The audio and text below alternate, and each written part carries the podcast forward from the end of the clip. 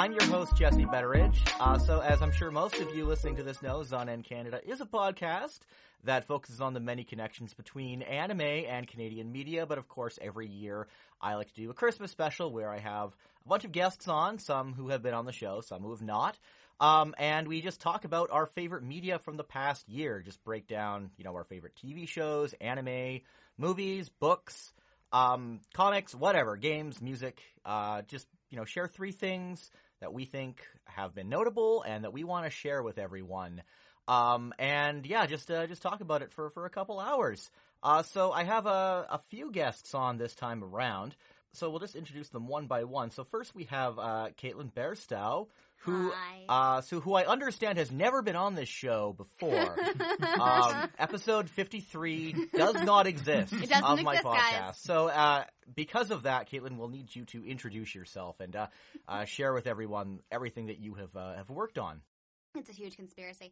Hi, I'm Caitlin Bairstow. I am a Vancouver-based voice actress. I've worked on a couple of cartoons and video games and things like that, like Mega Man Fully Charged, My Little Pony, Spy Kids Mission Critical, Super Lucky's Tale, and hi. Glad to have you on the show, Caitlin. Yeah. And so next we have Ian. Please introduce yourself in a similar manner. I'm Ian Hanlon. I'm also a Vancouver-based voice actor. I think you're going to find that to be a bit of a common thread today. It is. But it's not a coincidence. No. But yeah, I've done a number of the Lego shows. I'm currently Owen Grady on Lego Jurassic World. I was in Nexo Nights. I did a season of Ninjago. I've been on Fruit Ninja, a bunch of video game stuff. I was in Far Cry 5, which was a cool game from last year. And yeah. Reminder that we're in Vancouver, and a lot of stuff does, in fact, get done here. This is true, yeah. Yes. So much stuff. So Cole we have next, yep. I believe. Cole Howard. So Cole, could you run through you've been in quite a bit of anime. Yeah, I have been in quite a bit of anime. That's kind of where I started, working as a dubbing ADR voiceover actor in Calgary.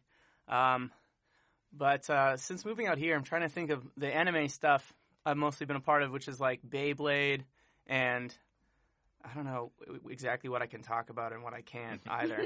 I was in like, so Beyblade was the big one, and then like other stuff. I don't know. I did a bunch of voiceover stuff for Marvel Superhero Adventures and Fruit Ninja, like Ian said, Mega Man, like Caitlin said.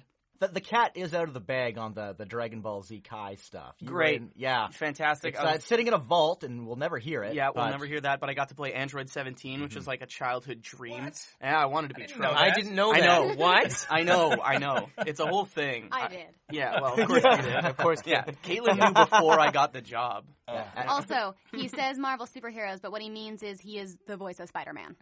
I am YVR's Spider-Man. This is true. You did okay. YVR Spider-Man. You were in Mahime too, right? I was in Mahime. That was way back in the day. Mm-hmm. That was one of the first ADR gigs I ever had, and it was wild. And recent Gintama dub for the third season. That's right. Thank you for reminding me, Jesse. Yes, I was in Gintama, which was also wild to do, and it completely shredded my voice.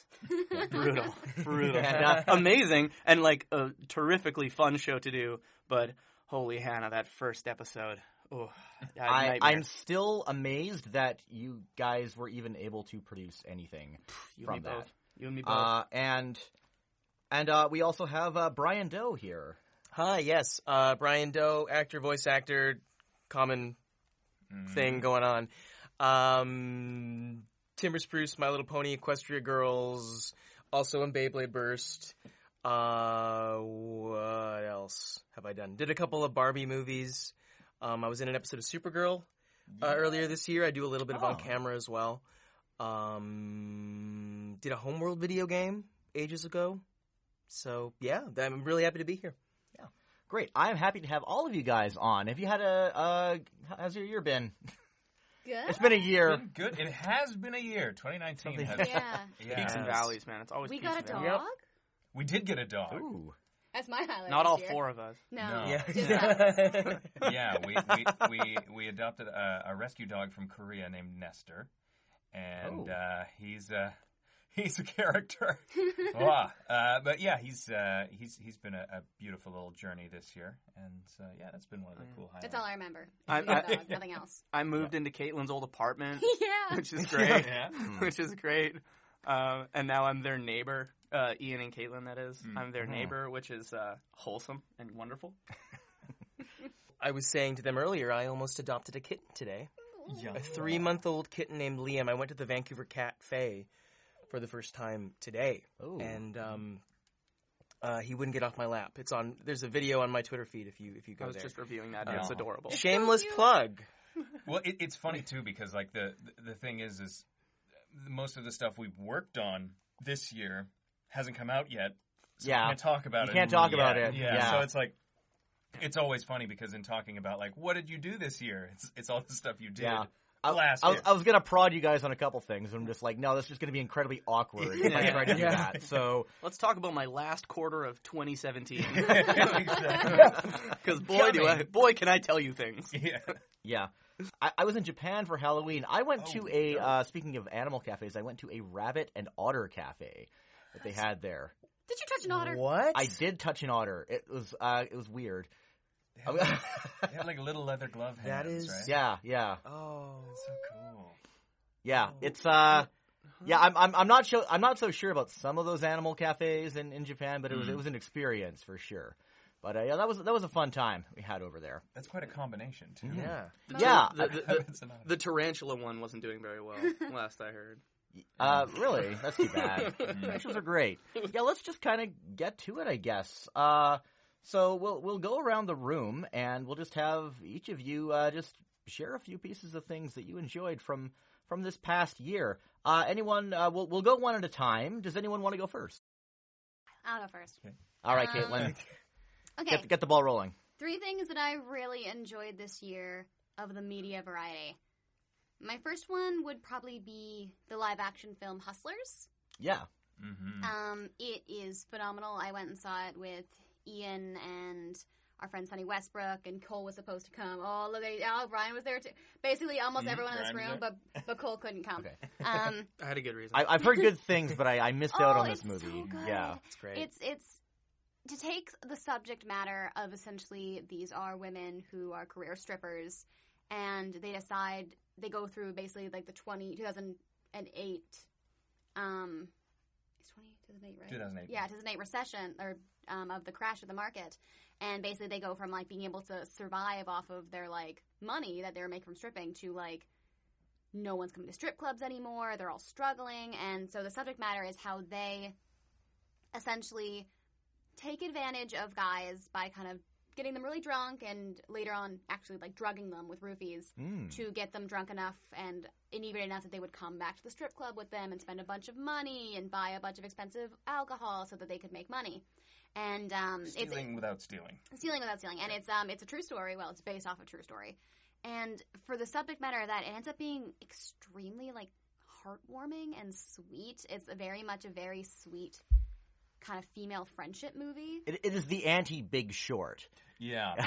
It's like the flip side of the Big Short. Yeah. You could say, and it's very sweet. Yeah. It stars Constance Wu and J Lo, who are great in both the roles. They're phenomenal, and it's directed by a female director. And it's for basically having the subject matter of this is about women who are strippers.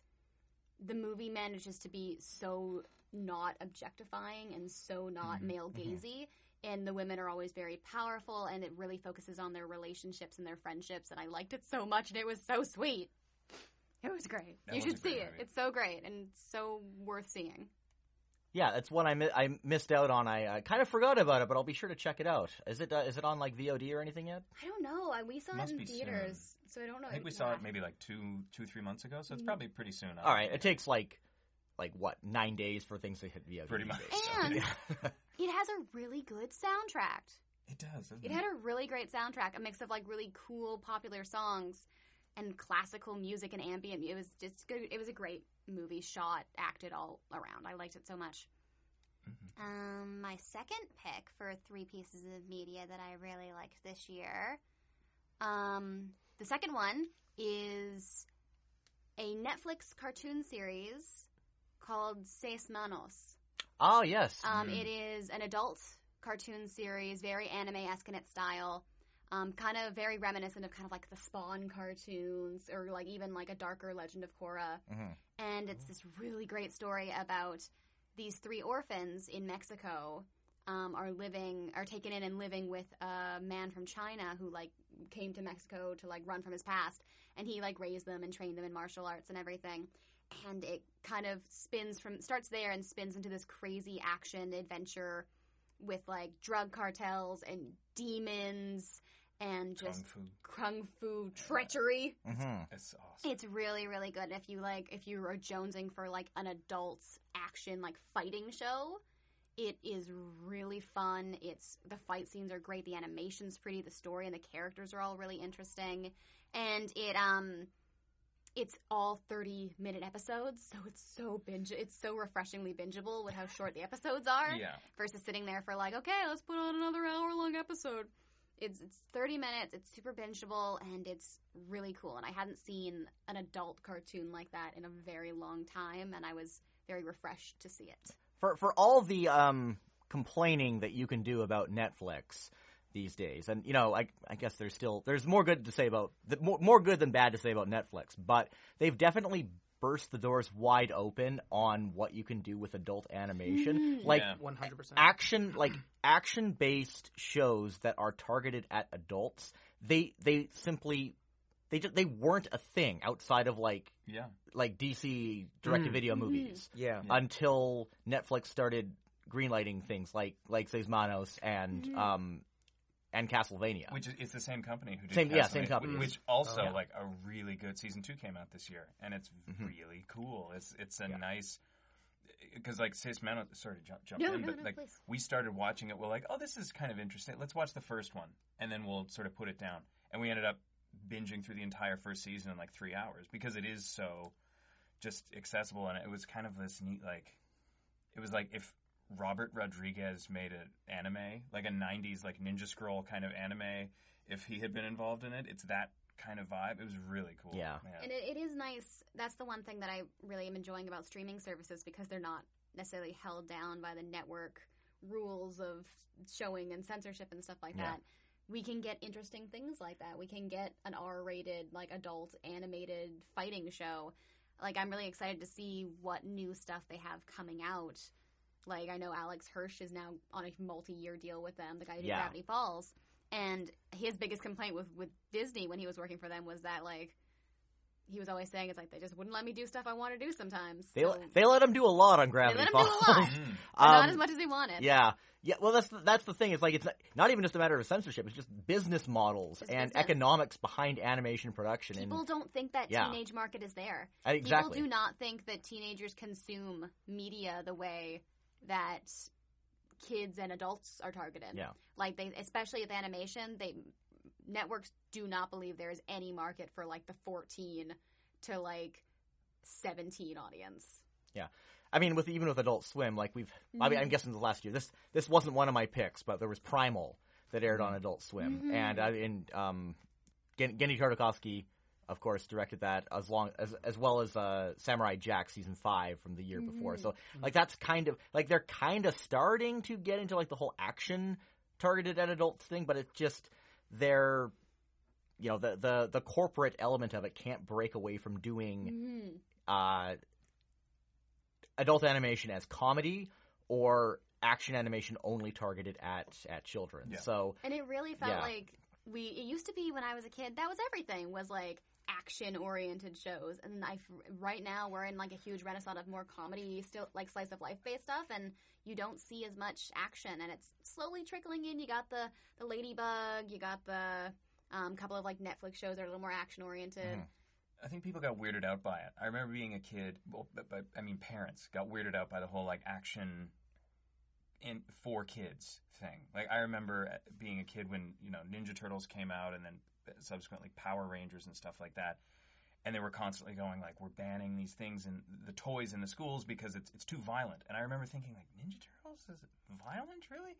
I mean, you go back and you watch those things now, and it's kind of quaint to think of those as violent. It was Ninja Turtles was scandalous in the UK. Oh yeah, well they had to change them to the Hero Turtles. There, I remember. Yeah, But like... Ninja is scandalous. Yeah, well, and so you end up getting this sort of watered-down version of action that we all just got very used to for a long time. I mean, you watch the first few X-Men movies, the live-action ones, and you have a character whose superpower is 6-inch kitchen knives exploding out of his hands, and all he ever uses them for is, like, cutting through chain-link fences until you know, he's been doing it for 15 years, and they finally make a movie like Logan 2 years ago, which... Yep.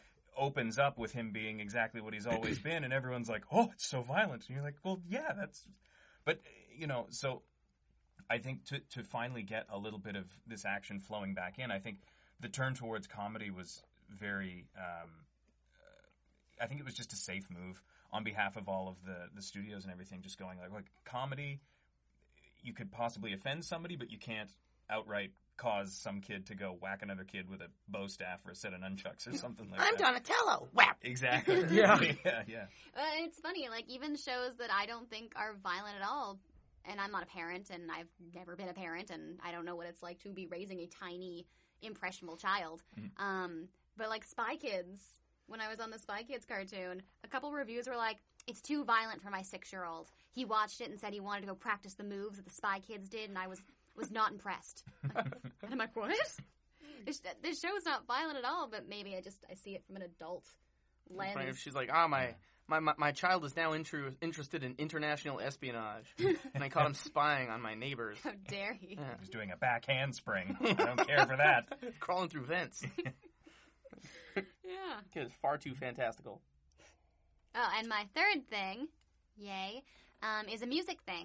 So Ian introduced me to this amazing band called Ghost, and I love them. Their music is so great, and this year they put out a brand new EP. They were on tour, and we went and saw them, and, like, it felt like a week before we went.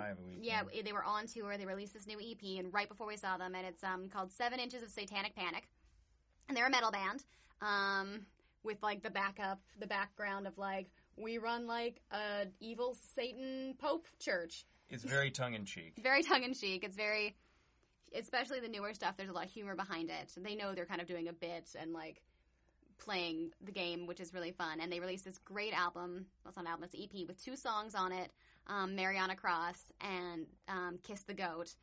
And they're just such good songs. They're kind of like 60s throwbacks. They're kind of poppy. They're kind of go-go dancey. I really like them.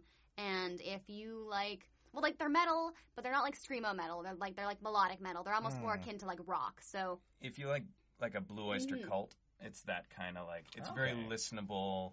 It's... You can hear what he's saying. Yeah. It's that kind of... It's very... If you're someone who doesn't know if they're into, like, metal or rock and roll or something like that, it's a cool kind of... a nice entry point. Yeah, it's very accessible, especially these 2 songs are quite poppy even. Yeah. But they're really nice songs, and I really like this band. So if you like kind of rocky, kind of metal, kind of pop music, you should check out 7 Inches of Satanic Panic by Ghost, because it's great. Mm-hmm. Not sponsored. Like them all. Those are my 3. Cool. All right, I'll hop in. Go ahead, Ian. Yeah, my first of my 3 was the movie Shazam. Which I just thought was so much fun, and especially coming out of DC and their universe, their film universe. It was really nice to get this, you know, bright, upbeat superhero movie coming out of all of this, like, really, like, it's got to be, you know, gritty and grim and all of these things. And, you know, it was a really cool return to the whole notion of, like, the power fantasy of being a superhero and being a kid who feels like they have no power at all and then becoming something so great. And it was very, very funny, and it was very, very charming, and it didn't overstay its welcome. And I think it got a little overlooked because of kind of the bad press that the DCEU has gotten in the past couple of years. And I think it did well, but I just want to encourage anybody who might have slept on it because they went like, that's not my thing, to give it a chance. I thought it was great. I thought it was a lot of fun. It's got some great jokes, some great laughs. Mm-hmm. Yeah, I had an opportunity to watch it on my flight to and from Japan, but I I wasn't sure how the People's Republic of China would have censored it because I was on Air China. So I left it for later. Yeah. It's only 25 minutes long. They cut out a lot. Wasn't his costume red? They cut the credits. Yeah. My second piece of media that I really enjoy this year is a video game. It was pretty popular. I don't think I'm blowing any minds here. Called Sekiro: Shadows Die Twice, which is from Software, the guys who did the Dark Souls games and Bloodborne and this sort of stuff. And it was a sort of samurai take on the whole Dark Souls thing. I haven't beaten it, although I've put about 40 plus hours into the thing. It's great. It's hard, and it's definitely not for everybody. But if it is your kind of jam, you've probably already played it. But it was just really well put together and cool, and the world was fun. And I thought it really did a great job of building on the stuff that had come before it and adding to it in a really cool way. And then my last piece of media that I would encourage people to check out from the past year was a comic series called Spider-Man Life Story, which was a 6-issue run. I can't recall the writer or the artist now, but really, really, really well done. And the premise of it was Spider-Man's been around now for 50 years or 60 years, I guess. What if he had aged in real time? So book one takes place in the 60s, and he's 19. And it's dealing with him going like, oh, the Vietnam War is kind of happening. Like, do I have a moral obligation to go considering all of the things that I can do? And then the second book takes place, and he's 29, and it's in the 70s. And it's the plot lines that were happening in the 70s. And then the third book is the 80s, and he's 39. And it's the fourth book is the 90s, and he's like, you know, in his 40s. And it's really – and it's his whole life. And each book is a single decade. And it's this sort of like, what if, you know, by present day, rather than kind of like keeping him in this like, you know, 15 to 40 space that he's been in, he had aged in real time. And it's fantastic. It's really great. It's an awesome beginning, middle, and end. If you want a story that comic books can be intimidating for people, especially long-running ones, because I have given up on superhero comics forever. Yeah. But it can be, it's so much, right? You're like, okay, volume 5, issue 770, like it's a lot. Yeah. So to pick up something that's self-contained and it has a beginning, middle, and end was just really great. And if you love that character, like so many people do, I just thought it was a really cool, just kind of love letter to Spider-Man. So I really enjoyed that, and I recommend checking it out. Yeah, it was Chip Zdarsky who did that, and yeah, he's written on Howard the Duck before, and he did Sex Criminals. Okay, yeah. So he's and he's done some Spider-Man writing in the past before. So yeah, it was just, it's great. And each issue that touches on the decade sort of touches on whatever the big arc was of that decade. So the 90s one does do the whole clone thing, of course. Which I mean, because that's where I came into reading it, right? I mean, that's where many of us unfortunately came into reading it. And it was like, what is this? Who's this Kane guy? I don't understand what's happening. But I, you know, came to really love playing through the Spider-Man video game last year. I ended up almost exclusively using the Scarlet Spider costume because that was just when I started reading the books. That was what was going on. Yeah, it's interesting that Marvel would ever dare question the sliding time scale that has dominated that that universe for so many decades now. Yeah.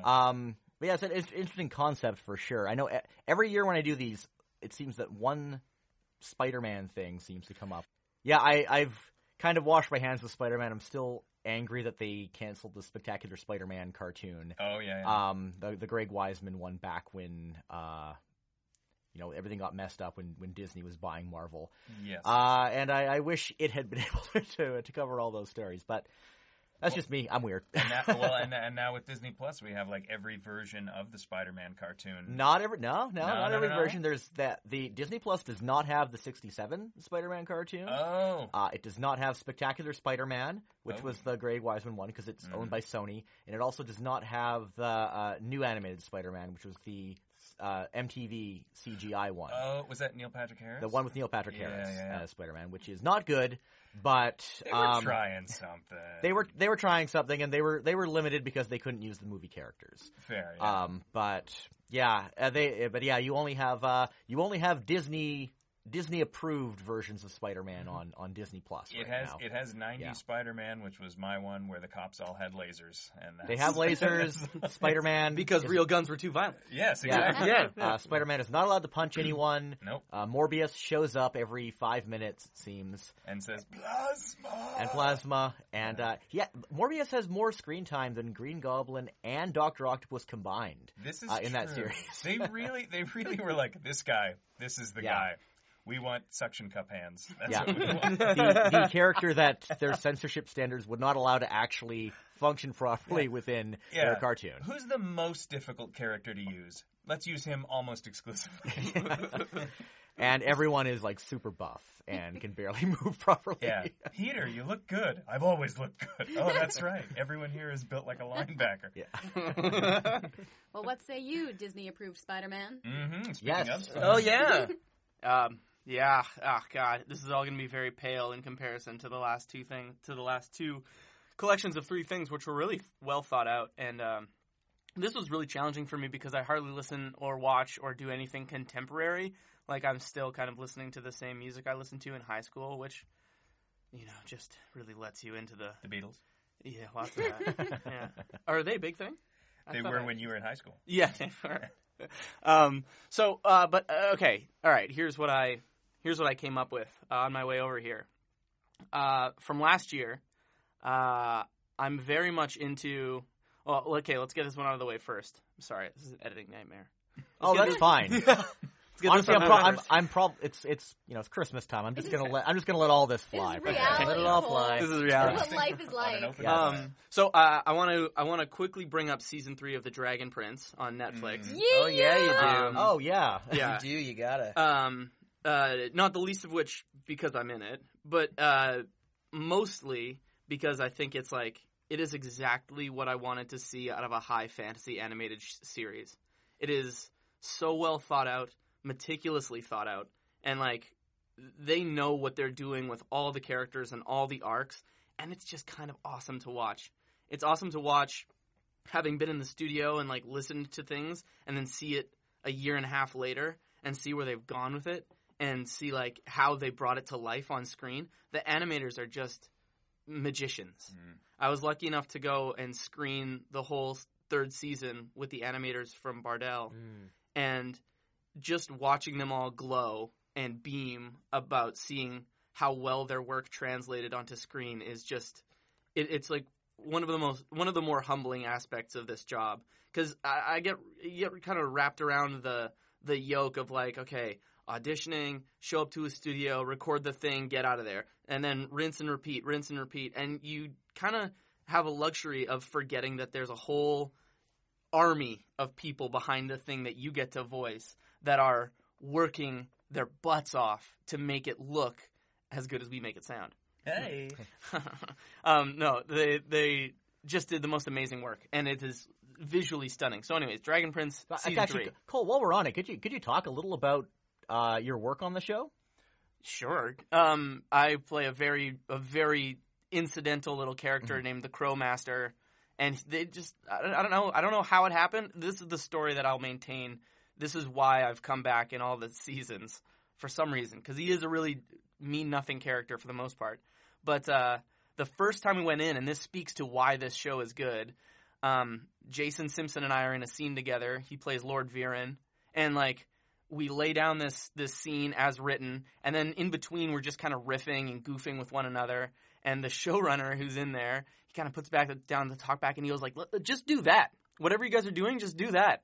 And then we just kept riffing, and literally every time I've come back, it has been like, okay, let's get the first take as written, and then we're just going to goof around with it, because and it shows like there's an organic energy to the whole script and every episode, because they were really comfortable just giving us the reins and saying, go for it, you know, perform. And that is like a joy. Mm-hmm. That's all I've ever wanted, is someone to give me a microphone and say, perform. Oh, Ah! Be still my beating heart. Well said. Yeah. That's what I'm all for. So yeah, that was The Dragon Prince Season 3, now streaming on Netflix. Very good. The second thing. You know, on my way here, I was going to say I really enjoyed watching the impeachment proceedings. Hey, it's not over yet. That was well produced media. Yeah. But I won't say that because that's boring. Although everyone should watch Adam Schiff's closing statements from 2 weeks ago. It was wild. I was gonna say The Mandalorian. I know it's getting a lot of heat right now. It's not necessarily underrated by any stretch, but The Mandalorian. It's, again, one of those things where I sit back and I'll get lost in it, and I'm sitting there thinking, like, this is exactly what, like, 8-year-old Cole wanted. This is exactly what I wanted. Like, it is a spaghetti Western in space with, like, the most iconic armor, and, like, it's still got the Star Wars crossfades and, like, fade-outs, and it's just kind of perfect. Jon Favreau, if you're listening... Thank you, man. You've recalibrated a whole bunch of childhoods. It's pretty fascinating. So The Mandalorian, maybe Disney Plus in general. What do you think? What do you think of the service overall? Well, I'm grateful to have friends who have it, so I don't have to pay for it. Now they're gonna crack down on that soon. Well, I'm sure. Yeah. It's just gonna. Sorry, you've reached your limit of going over to Ian and Caitlin's house. You can't. Aren't you glad we're neighbors? They live so close together. No, but so the first time – I'll make this anecdote short. But the first time I watched the first episode of The Mandalorian, the episode ends and we're all kind of geeked up about it. And I was just like, hey, just scroll through because I want to see what the catalog looks like. And it's like, oh, this is all my childhood. It's all here. Yeah. Like it's insane to look at that catalog and like it's just gobsmacking. Yeah, madness. Yeah, I've heard a few nitpicks, like some shows are listed out of order. Sure. Yeah. Yeah. But when you have an immense catalog like that, it's gonna happen. We're watching Gravity Falls, and a couple of episodes are censored for some reason. I heard about that. Yeah. I mean, buy the Blu-ray set, still the best way to experience it. Yeah. Mm-hmm. And you can watch all the Gargoyles on there. Gargoyles is in the correct order. So good. Yeah. And it's got a lot of anything with Keith David. I think just the nice thing about it is just there's everything you watched as a kid, but now instead of transporting like 700 DVDs between apartments you live in, you just have it in a nice little box. I feel personally attacked. Like. Oh, that's amazing. It's just nice and clean. No house clutter in your beautiful apartment that the dog runs into. Okay. I will die for my physical media collection. I heard a rumor that if you can convince Disney to give you $9 a month, then you get access to Disney Minus. And that's where they keep Song of the South and the Michael Jackson episode of The Simpsons. It's in there somewhere. Yeah. One day they'll give it back to us. It's in the vault. I can't co-sign any of this. The other vault. Yes, pretty much. This all has to be. Well, we were looking today. we were flipping. Was it today or yesterday? We can't make our beautiful, wonderful Disney overlords now. No. And this all has to be cut. But we were the show isn't owned by Disney yet, so no. Don't worry. We were looking. Was it yesterday? Oh my God! I'm never working. And on. On Peter Pan, they've got a little disclaimer on it, like owning kind of like it's like, oh, this may contain culturally outdated references. Yeah, I took issue with the may. They put a disclaimer on it, but they didn't actually change the movie. I don't know. Okay, because that's the way you should do it. I agree. You would think they wouldn't change it. Own up to it, but own it. I heard like, they censored. Yeah. I heard they censored Dumbo though. I think so too. Yeah. Yeah. What part? Oh, never mind. Yeah. That part. That part. Split second. Sorry. Yeah. But yeah, because I know some of the old. A friend of mine had a DVD set of. I think it was the old Warner Brothers stuff, shorts and stuff like that. And there was a tag on the top of that said, you know, some of these are from a time where people were not as into being not terrible. Yeah. So. Yeah, but I think as long as they're owning up to it, that's fine. It's just what I don't want to happen is them to pretend they never did those things. Yeah. No, you got to keep that stuff out there, and don't pretend it never happened. Yeah. Okay. Third thing. Yes, third thing. This one, finish off. All right, this one is very Vancouver specific. I just wanted to shout out to the short film scene here. Mm-hmm. I've had the distinct pleasure of getting to know a bunch of people who make short films, and they're just inspired and like thoughtful and careful about what they make. And I wish I could shout out ones in particular, but Tokyo Lovers. Oh, is that Tokyo Lovers? Yeah. It's great. Gemini, Shuttlecock, Rona Reese, what's up? Mm-hmm. But, all those, it is just an incredibly innovative and interesting scene of people who are just really passionate about getting stuff made. And Vancouver can be a tricky city in a lot of respects, especially with making short films and going through union stuff and making sure you do it all right. But these people, these short film gurus, are so good at it, and they just want to get things made, and it's downright inspiring. It is super duper cool. So, Crazy Eights, Run and Gun, Blood and Guts, all those kind of short film festivals, they're just they're a bottomless well of inspiration, and I don't know. That's my third one. Yeah, I know there's a number of film festivals where you can catch this stuff. Yeah, totally. In Vancouver, but some of your favorites, are there VOD or any kind of streaming options to catch some of them outside of the theater? Yeah, I'm almost positive you can find most of them online. Mm-hmm. I know that Tokyo Lovers just released this week, mm-hmm. and it was written and directed by my friends Natch and Mayumi, and Jerome Hughes in it, and Phil Planta, Lord love him. I mean, there's just – anyway, so that's online. I think Gemini might not be online because I know she's trying to shop it around festivals. Shuttlecock is definitely online somewhere.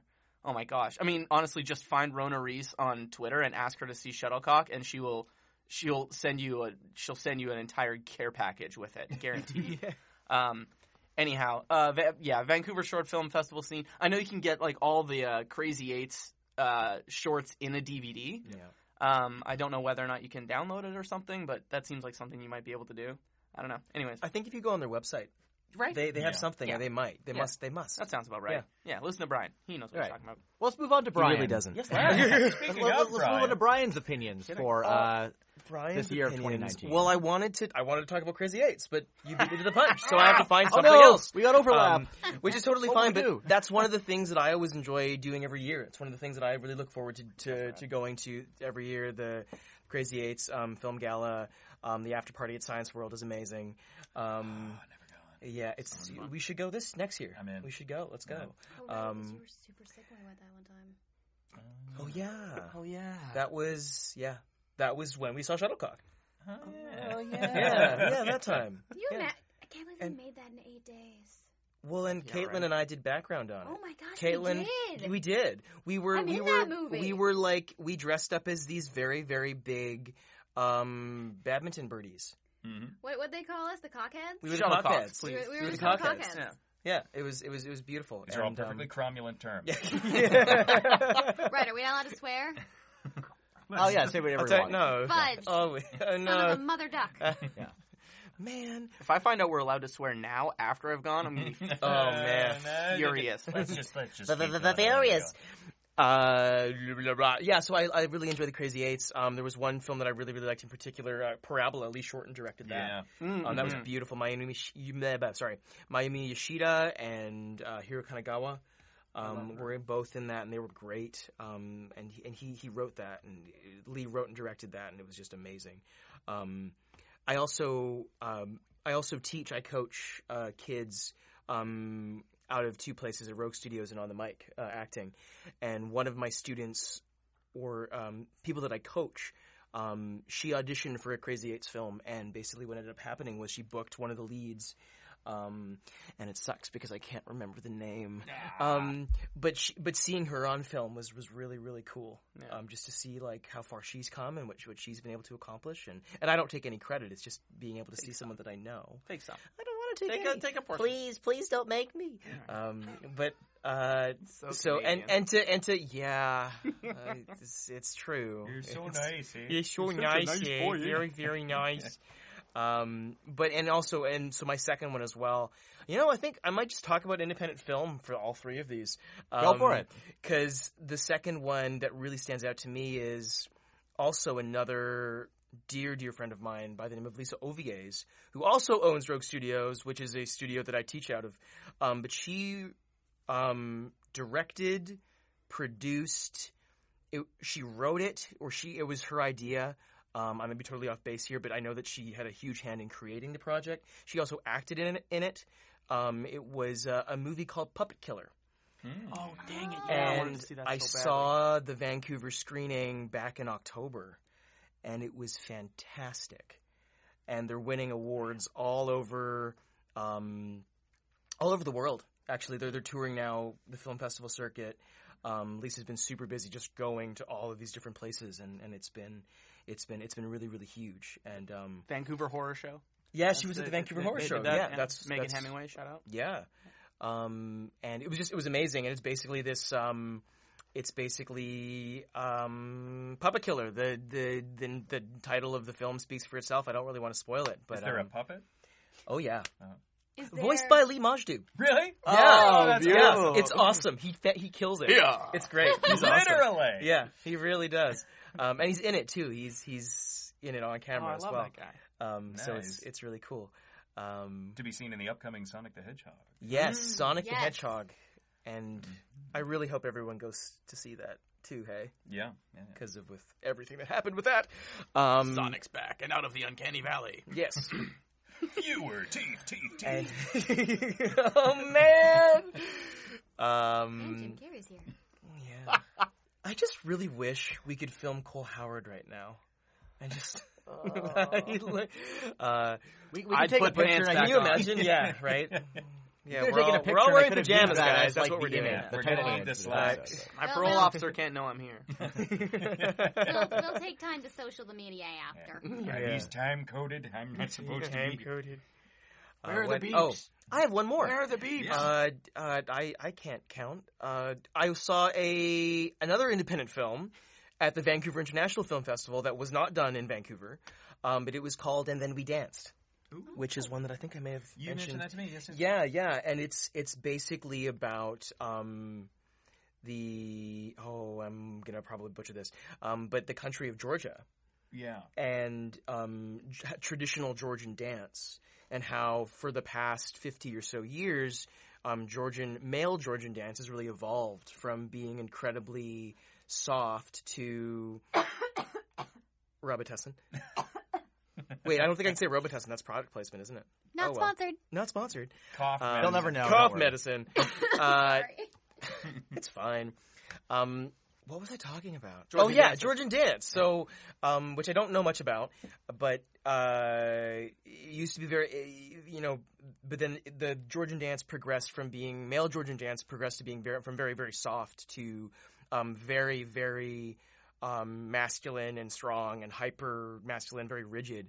And there's this one kid, he's like 16, 17, and he's basically being told this whole time that he's too soft. And it's basically this really, really beautiful gay coming of age film, which blew all of us in the audience away. It was packed.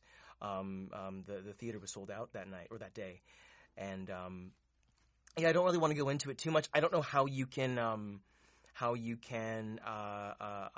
it. I don't know what the plan is with that, but I recommend if you can find it. There are definitely trailers and clips on YouTube that you can check out. Mm-hmm. That movie for me this year just blew me away. I mean, Avengers Endgame did as well, but for something a little bit less mainstream. Different budgets. Yeah, totally different budgets. And, raise your hand if you cried. He knocked it out of the park. Yeah. Knocked it out of the park, so, yeah.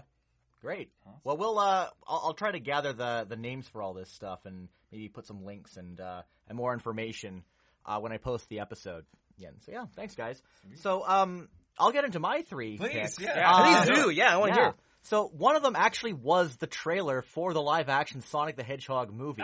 And the reason I chose that was because, look, we live in a world that is bitterly divided right now. It is so rare that we find anything that we can find consensus on. Like, people will... You know, we will tear each other apart over small misgivings. We'll, you know, there's no monoculture anymore. Everyone's just fragmented in their niche interests. And it's so rare that something would come along that would unite people in a single opinion, regardless of background or politics or media savviness or cultural sensibility.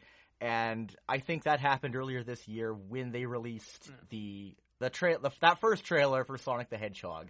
Like, they had been teasing that thing for so long. I was amazed that the reaction to it blew up to the point that it did. That was kind of amazing. I'm not going to go with that as my real pick. That was just something I wanted to put out mention. There. Honorable mention. Yes, well, good honorable mention. Obviously, your real pick is the Cats trailer. Yeah, no kidding. I was wondering if you were going to bring that up. You know what? That's awesome. A good point. We've actually seen a few... it was the year of the weird, Uncanny Valley trailer. Yeah, year of the whack trailer.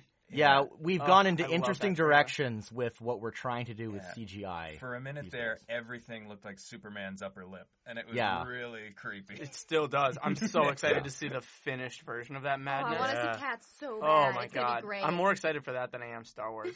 Don't at me. Man. Don't at me. It's going to be amazing. I'm really excited for these weird dancing human cats. Memory. Yeah. Okay, so my first pick is another Netflix original animated series that we saw launch and end this year called Tuca and Birdie. Oh, yeah. So, Rip. Yeah. So, as like we were saying before, Netflix has definitely opened the door for adult animation to do things that weren't seen as, like, business-friendly before. Mm-hmm. They've definitely broadened what you can economically do in adult animation that the traditional broadcast model definitely doesn't allow. And allowing, you know, more adult-targeted action animation is one of those things.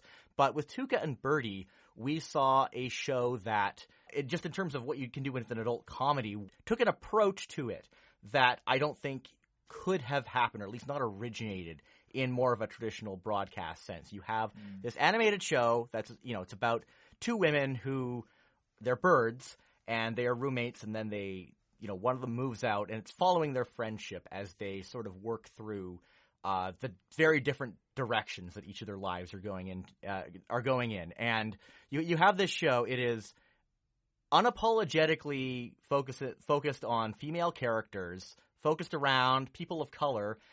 All the characters are anthropomorphized, different types of animals, mostly birds. This is, of course, not a spin-off of BoJack Horseman, but from some of the same creative team that worked on that show. They're all anthropomorphized, but, you know, they have the focus on female characters and characters of color, and it challenges that kind of default assumption that we always have that an anthropomorphized character is white male. Mm. And it does that very organically. It never feels tacked on. It just feels, you know, just natural in the way they handle it and almost kind of effortless. It's so bizarre and out there in ways that, again, don't feel forced. It feels natural. It's really funny. It touches on, you know, some harsh subjects in a way that never deviates from its grounding as a comedy. It has some really, really memorable jokes. Like there's this great parody of stores like Claire's and their popularity in the 90s that I love so much. There's one fantastic gag involving a character that you don't see for the majority of the series and was actually there the whole time, and they go back and revisit certain scenes that were painfully awkward the first time you saw them, and there's a whole other dimension of humor when you see the character appear in that scene when they go back to them later. It's all excellently constructed. You know, I'm really glad you brought that up, and I think I've been kind of going on over this point for the last little while with respect to where the animation world is at, especially with the Netflix stuff we've been talking about and everything. And I think there's something of a pushback where it's like, why is everybody watching cartoons all of a sudden? Oh, these grown-ups, they're watching cartoons. They should be watching the news. But it's like the thing is that these cartoons are like slice of life stuff, or they could be action-y stuff, but there's never been a better time or a time where I think that cartoons have been more valuable and more important, because it does sort of give you the license to see yourself in something, mm-hmm. even if that character doesn't look like you or isn't necessarily representative of you.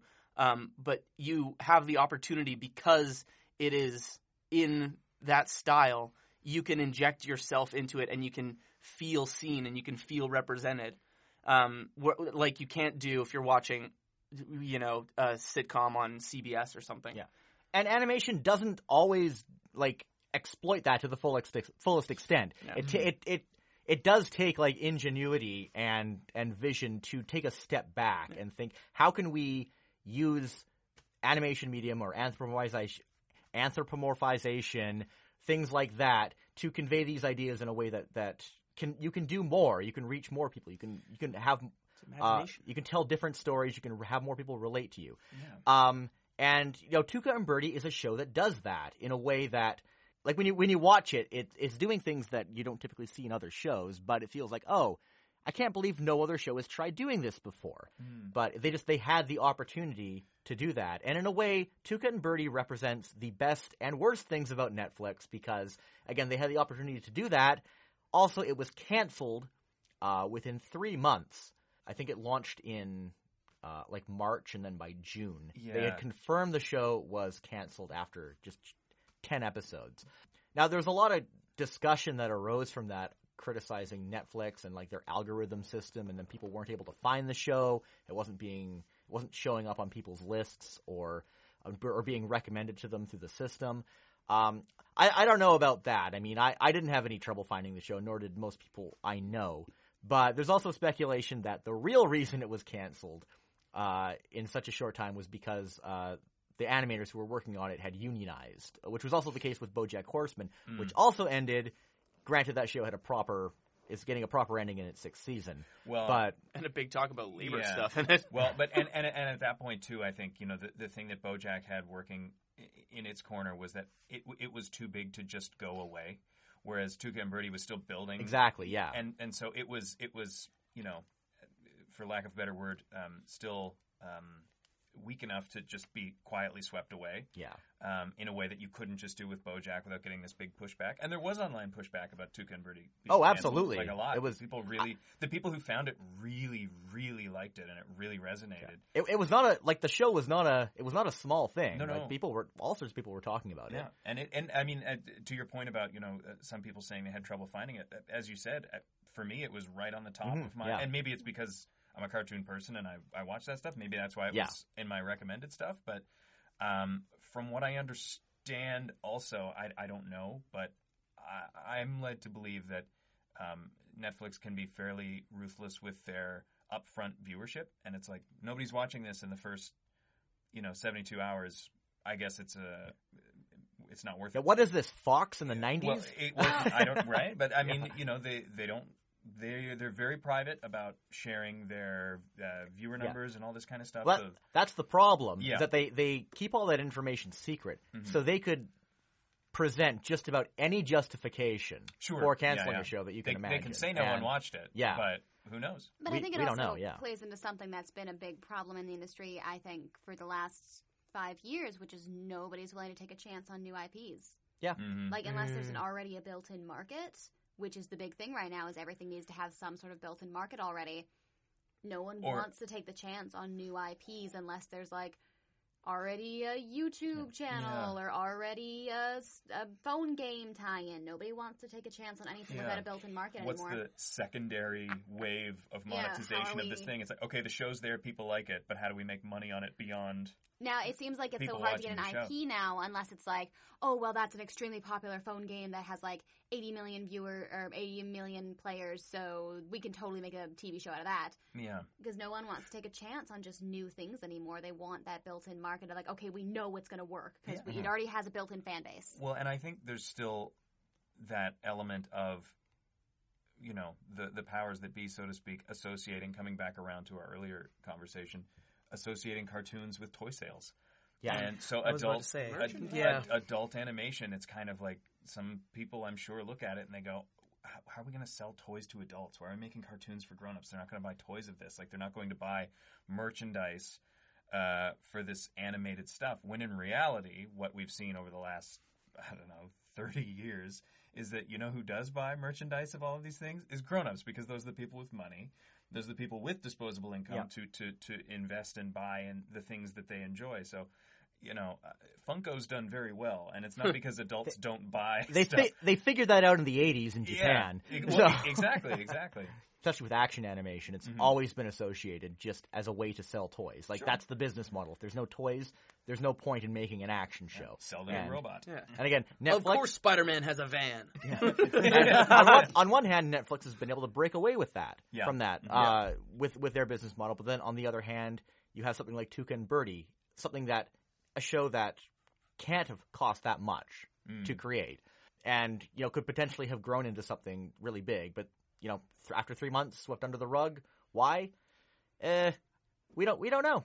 And I think we're right to be suspicious. And frankly, I'm kind of surprised that no one else has picked it up either. I was Googling it earlier because Lisa Hannawalt, the show's creator, she seemed pretty confident that, the show would be able to find another home and continue because it's not completely owned by Netflix. They can potentially have it picked up by someone else. I thought for sure Adult Swim was going to get it. I'm kind of surprised that they didn't go for it, especially sometimes those legal tie-ups can be weird. Yeah. I mean, even Disney Plus is like, we're not getting Sorcerer's Apprentice till next year because legal tie-ups are. I'm not sure if I buy that one. Yeah, and then again, Adult Swim also has a big problem with female creators too. So there's also that aspect of it, which is also why it was so great that Tuca and Birdie got off the ground and why it sucks so much that it got canceled. Because, show by a female creator getting sidelined. Always unfortunate. Yeah. So my next pick is an anime. Oh. Yeah, anime. We do talk about that on the show occasionally. It's called Oh Maidens in Your Savage Season. I don't know if any of you saw or heard of that one.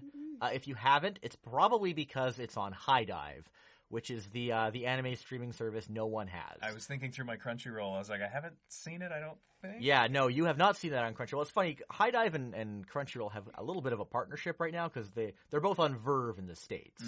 And they share some content. Verve? Yeah, Verve's the... What is this, the Canadian asks? What is Verve?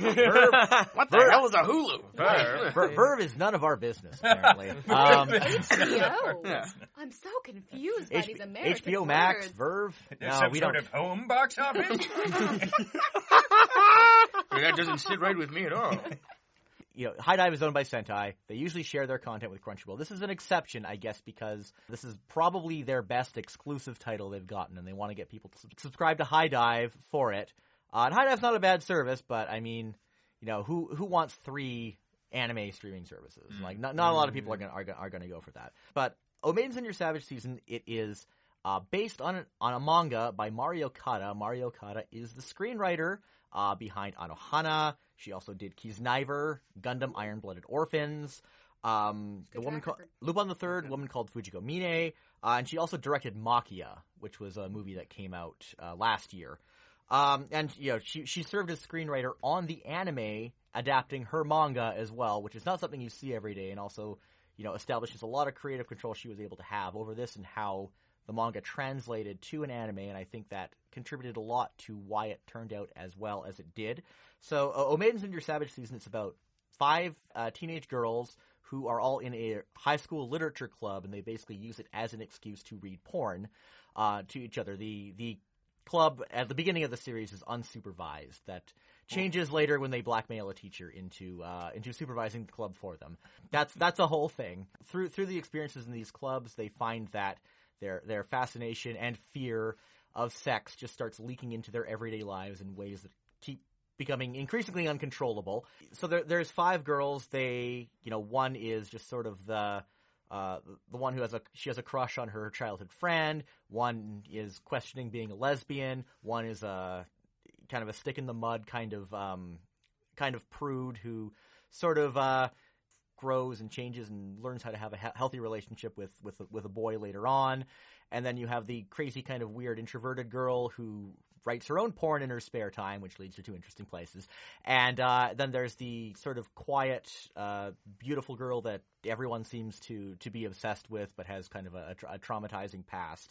And we just see their connections to this club bring them in all these very interesting directions in their own lives. And the range that you see in these five girls, I think, covers you may not be able to directly relate to their experiences as awkward teens or as high schoolers, but it's probably enough just to remind you how terrible being in high school and being a teenager is. If you're one of those obnoxious people who like being high school or who liked being in high school, I hope it's enough to convince you that it actually is terrible. And yeah, they all have different outlooks and experiences, and despite how it can be very melodramatic, very uncomfortable, some of these plot lines that these characters go through and intersect with, they go in ways that are absolutely going to make you squirm. You know, that's really what the show excels at, is kind of navigating those things in a way that's uncomfortable but palatable.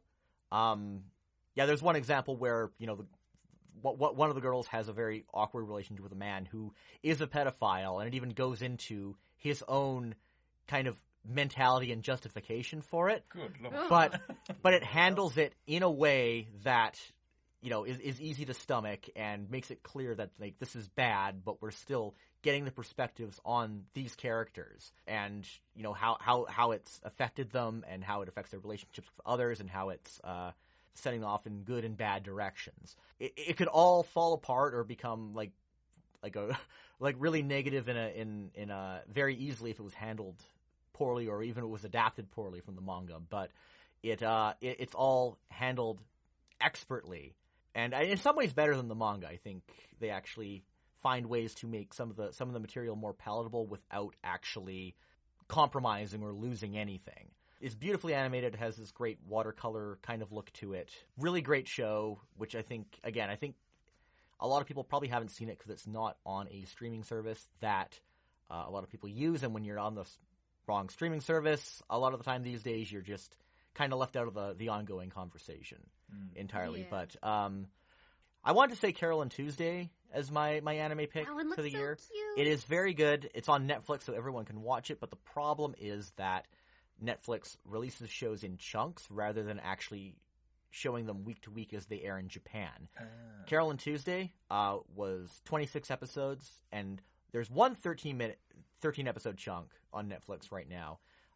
We're still waiting for the second one. I think we're getting it on like Boxing Day or something. So of course, because of that, I haven't seen the whole thing. So I decided to go with Oh Maidens in Your Savage Season because of that instead.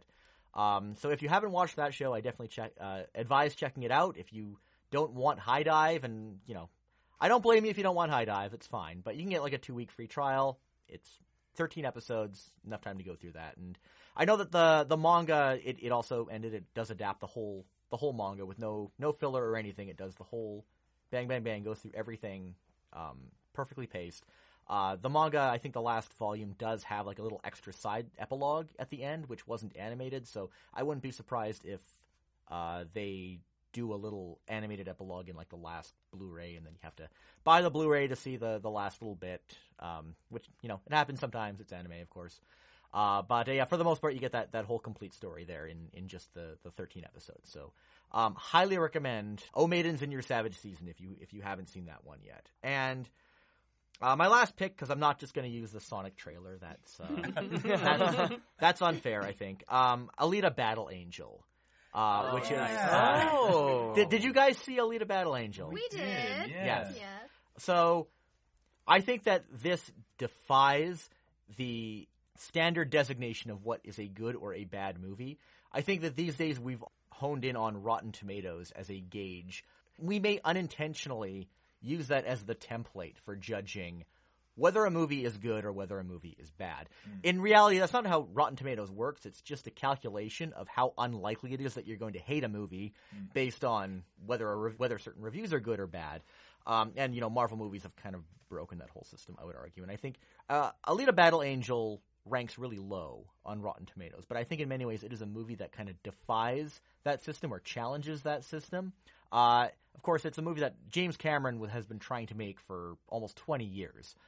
And he didn't wind up directing it. It was Robert Rodriguez who directed the final film. And this movie was extremely expensive because it fully recreates the experience of a 90s anime OVA and almost expertly picks out exactly what makes that kind of show enjoyable and turns it into a big budget film. And I was not expecting this film to replicate that as well as it did, but they pulled it off. They finally, they made anime real in a movie. Those moments, there's the bit where, not to get spoilery, but a character just suddenly pulls out their weapon and it happens to be a giant rocket propelled hammer. And I was like, oh, it's like, this is anime. Like this is a lot where he's like, I'm going to fight with this. And you're like, this is an absurd looking implement, but it's, you're like, okay, no, that, and it all fits. And I mean, it has, I would say, some of, if not the best CGI I've ever seen in a movie. She looks great. She looks great. Unbelievable. And every single shot of her is a special effect. Every single shot of many characters is a special effect. Yeah. Like, I think we all weren't sure how to react when we saw the early footage of Rosa Salazar as Alita with the way they do her eyes and everything, which was... It was a weird decision, but when you see the movie, you see it actually does work. It grows on you, yeah. And I mean, we talked about that movie a lot actually after we saw it because we were kind of torn on like, what do we There's so much to talk about. Like, what is, and it, like clearly it was. I think one of the things working against it was how expensive it was to make. Yeah. Because it needed to make so much back in order to, and it because it is kind of like the beginning of a bigger piece. Yeah. So I think it kind of has that uphill battle to fight of like, okay, it's got a lot to set up, but it also needs to be its own thing and all the the stuff in it that works really well is spectacular. Like the CGI is great. A lot of the character stuff is really good. She's terrific. Yeah. I specifically love when James Earl Haley's character is introduced. He has like the gigantic. Like he has the gigantic shoulders and tiny head. Yeah. And it's so great because he's wearing like a giant trench coat over it, which actually is more conspicuous than if he just walked around with his cyborg body. And I thought, like, yes, that's perfect. I love it. It was like when the Ninja Turtles would put on the same rubber mask and walk around as four dudes in trench coats. Yeah. I think for me the only thing about that movie that, like, I was like, okay, well, it was quite long, but the sport... I was like, I wanted more of the sport or less of the sport. But I think just the amount of it that was in there was just lopsided for me. That was something from later in the manga that they kind of retrofitted in. It felt like it. So I mean, we're lucky that we got any of it in that sense. Yeah. We're probably not going to get an Alita sequel. It's a movie that was 20 years in the making. And unfortunately, it did well in China, but it didn't do well in the North American domestic box office. When did it come out? What time of year? Came out in February. Yeah, I was going to say. But that's the dumping ground year for sure. Actually, I think more January now is the dumping ground. I think we're starting to see actual good stuff starting to come in February. When did Live by Night came out? That's where they put the stuff that they don't believe in. Alita, it's unfortunately the movie is just it was so expensive to make that film. And There's so much more of the manga to tell. They could easily do two more movies, if not more. But it just doesn't. Even if it made a profit, it just doesn't cross that threshold where it makes sense to make another one. Also, Alita: Battle Angel was the final film put out by 20th Century Fox before they were consumed by Disney. Right. So if it does come out in the future, it will be a Disney film. It's on. It's on Disney+. It is. I wondered why it was on there. Yeah. Okay. That's why it's on Disney+. Yeah. You can, if you subscribe to Disney+, you can watch Alita right now. It did make me want to track down the original books. Yeah. And read it, because I really liked all the stuff about the fighting style, like the Panzer.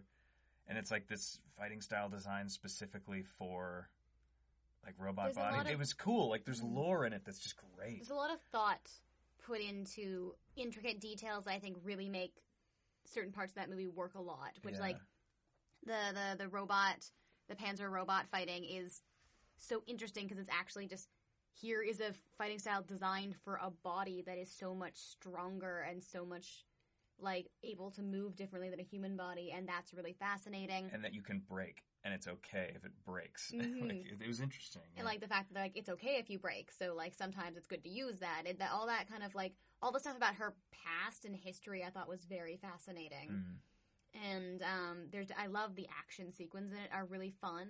I remember watching a couple of the fight sequences near the beginning. I'm like, yeah, these are fun fight sequences. I like these. I thought it was long.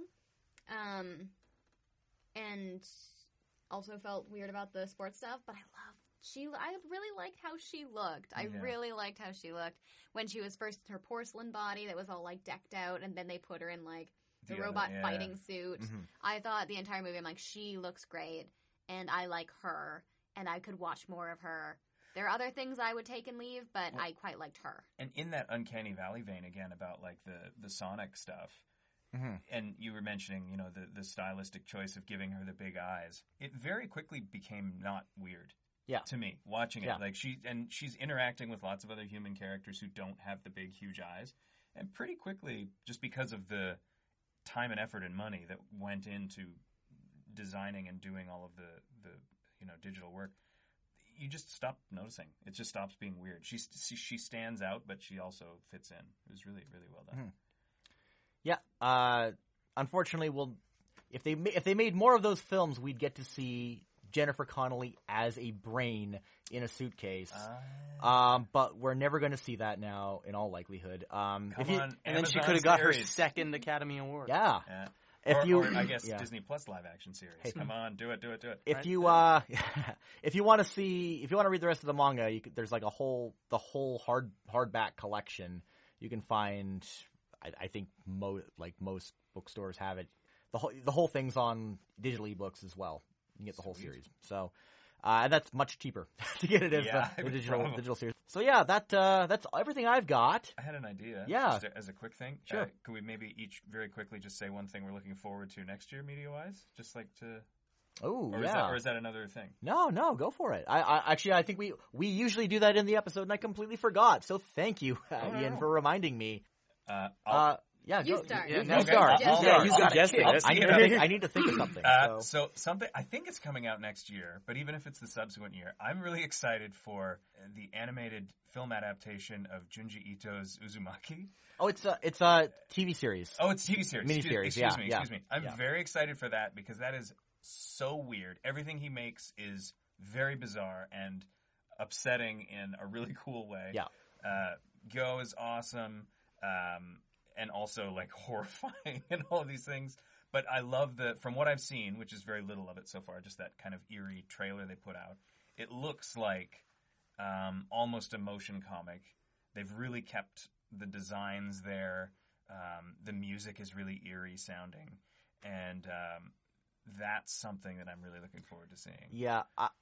Junji Ito is someone whose work has not traditionally fared well when being adapted into anything but a comic. Yeah. I am pretty hopeful for this particular adaptation, though, because it's being directed by Hiroshi Nagahama, who is one of the best visionary directors when it comes to adapting manga. He directed Mushishi.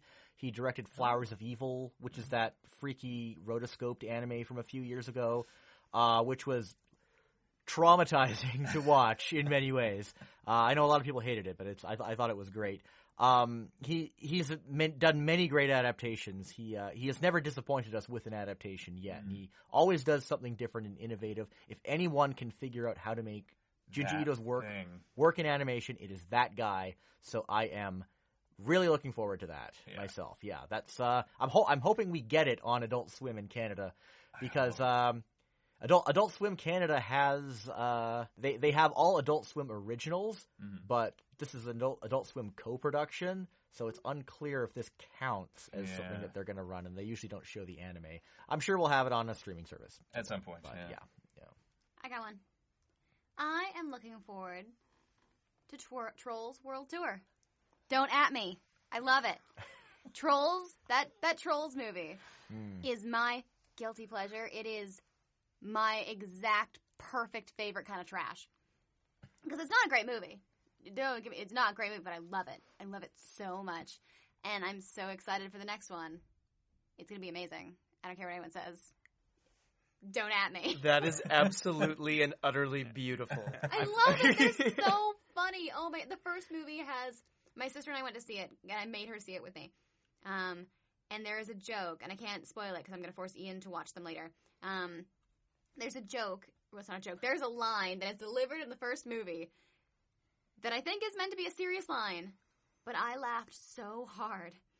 I was in this almost empty theater with a couple of parents and their kids and a couple of people, and I was laughing my butt off. It was so funny, and I'm like, this is the best movie.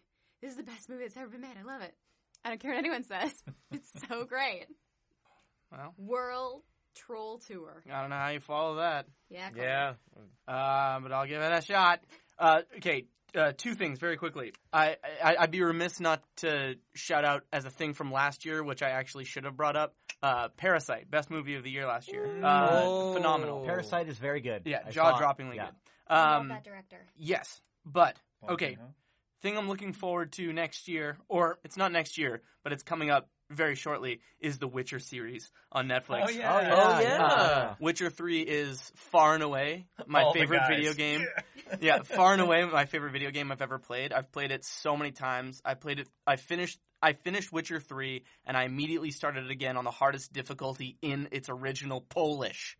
Ooh. Because I love the game so much, and it was also very fun to listen to in Polish because it sounds like a very fantastical language. It's great. Is he still like kurwa? There we go. That's how you swear on a podcast in Polish. So I'm looking forward to that. I've abstained from trailer watching. I saw the first teaser and I said to myself, self, that's enough. That's enough. You are just gonna wait, and when it comes out, you're gonna watch it. And I'm extremely excited because I haven't seen anything more than the original teaser, and I'm just ready to be surprised or disappointed or whatever, but it's a tricky thing to do in today's culture, is like to not see trailers or to not see things that are going to spoil shit. Like, I've worked so hard to not watch any Star Wars stuff. Me too. It is so hard to do. We were at Terminator the other day, and the trailer came on, and I stuck my fingers in my ears and went, for like 2 minutes. Yeah. Well, that's the thing, because they're all super duper long. They're like short films, and you're like, yeah, okay. And a lot of them spoil the... Yeah. Films. Everything. So, yeah. It's like, wait a minute, Darth Maul has a double-sided lightsaber? Exactly. That's like twice as good or half as good. I can't tell. Harder to use. But I've never been a purist. Oh, anyways, Witcher and Parasite. Fucking love that. Well, I mean, I also don't watch movie trailers anymore. Good. So I've stopped too. Yeah. So I honestly, as all of you were talking, I was Googling films coming in 2020, and apparently there's an Artemis Fowl movie coming in 2020. Ooh, I'm not kidding. And I love the book series, so I'm gonna say that I'm looking forward to the Artemis Fowl movie in 2020. Did you do a book report of an Artemis Fowl book? No, and apparently there's like another book that I have not read. Oh. I was at the library the other day because my printer broke down. So I was printing something off, and I saw that there was a book that I hadn't read, and I'm concerned. Shout out to local libraries, by the way. Yeah. I'm reading a fantastic book called The Library Book, and it is amazing. I'd highly recommend it to anybody. It is a love letter to libraries. Yes, it's support your local libraries, please. Yeah, they're wonderful. Yeah. And printing's cheaper than Staples. It's true, yeah. That's that weird thing, though, Brian, of when you like a book series, but the author's like in their prime.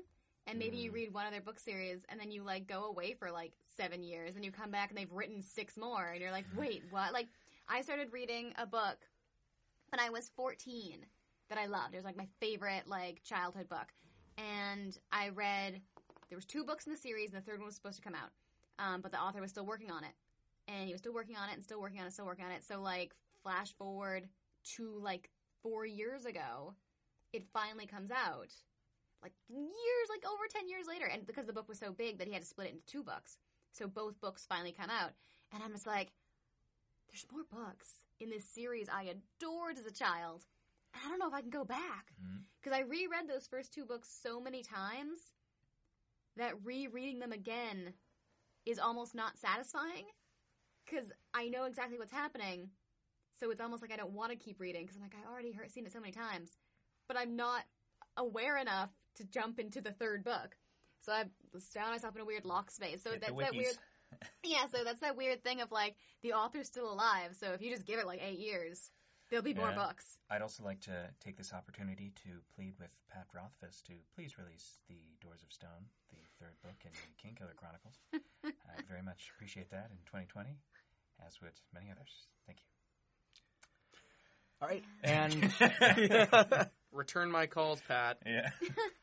So I guess the thing I'd be looking forward to the most in 2020 is the final rebuild of Evangelion movie. Oh, it's finally happening. Yeah. It's happening. That's right. In June. They can't end it. It's too much of a cash cow. I think they'll find some way to drag it out after this. But this rebuild has to end. It has to. It's ending in Japan. It's playing in June 2020. Hopefully we don't have to wait an entire year for it to come out here this time. Mm-hmm. That'll be good. Yeah, but I am definitely looking forward to finally seeing Anno put an end to that one. I hope it is a big weight off his shoulders, and I hope he can finish it and get to work on Shin Ultraman even faster, because I want to see his Shin Ultraman. It's going to be a good time. Anything else people want to throw out before we wrap up? Did that Skeleton Bookkeeper anime come out this year, or was that last year? Hanasan? Yeah. Oh, that was oh. God, how long has it been again? I think it was last year. Well, you should see it anyways, because it's great, and I love it. Hot older guy! So good. That show is great. Skullface bookseller Honda-san. Mm. Each episode's about 15 minutes, I think even less. One thing that I loved this decade, there was a brief period where we were getting lots of fantastic short anime that were like anywhere between 2 and like 10 minutes, and it's all gone now. There's like you get a couple every season, but they're just like porn basically. But like the good stuff, like the Oji-san and Marshmallow and Wakakazake and all those shows, they came and went. That was an interesting phenomenon this decade. This is a kind of it's not an end of decade show. I'm hoping to do one more episode before the end of the year, but. Yeah, we are wrapping up on 2019 here. Is what? Yeah. The 2010s rather than just 2019. God. I cannot believe that. I wouldn't be surprised if we saw more of that short form stuff moving forward because I think so much of the stuff is still working off of the traditional broadcast model, which has to be 22 minutes so that you can. Yeah. But now so much stuff is streaming; it can be as long as they want it to be. Yeah. You can have episode 1 be 45 minutes, and episode 2 be 10, and episode 3 be 50, and episode 3, like it can be whatever it needs to be now.